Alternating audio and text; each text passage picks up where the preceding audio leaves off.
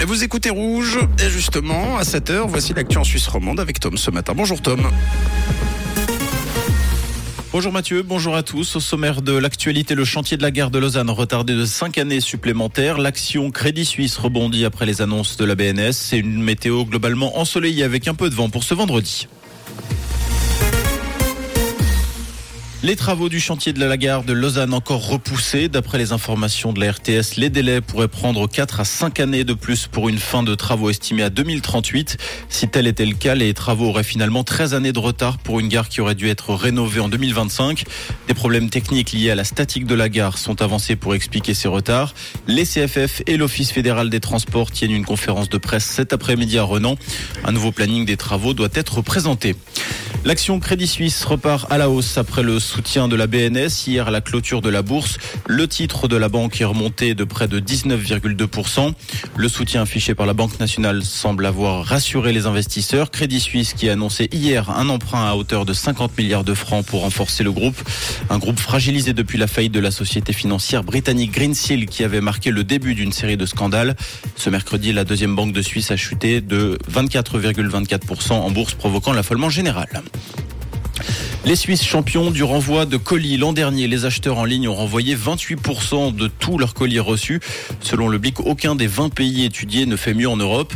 Une moyenne européenne, seuls 14% de tous les colis ont été renvoyés, soit deux fois moins qu'en Suisse.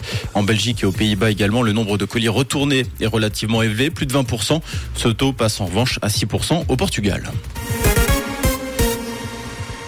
En France, c'est acté. La réforme des retraites a été adoptée hier. Une réforme qui, on le rappelle, prévoit un décalage de l'âge de départ en retraite de 62 à 64 ans. La première ministre française, Elisabeth Borne, a de nouveau fait usage de l'article 49.3 permettant de se passer d'un vote.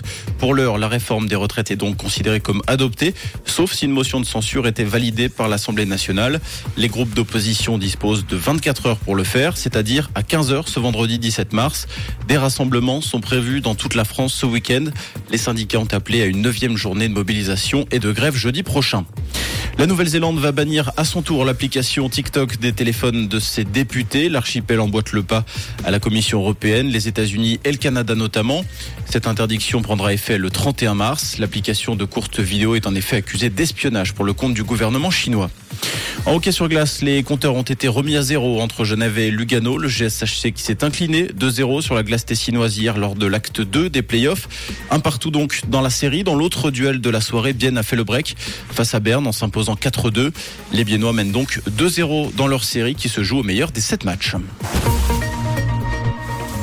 Et pour ce vendredi, une journée ensoleillée avec quelques nuages possibles en matinée. Actuellement, on compte 2 degrés à Bulle et à Sorens et 4 degrés à Savigny et à la Cléomoine avec un léger vent du sud-ouest sur la région et des températures printanières et encore plus douces pour cet après-midi. Une très belle fin de semaine à l'écoute de Rouge. C'était la météo, c'est Rouge.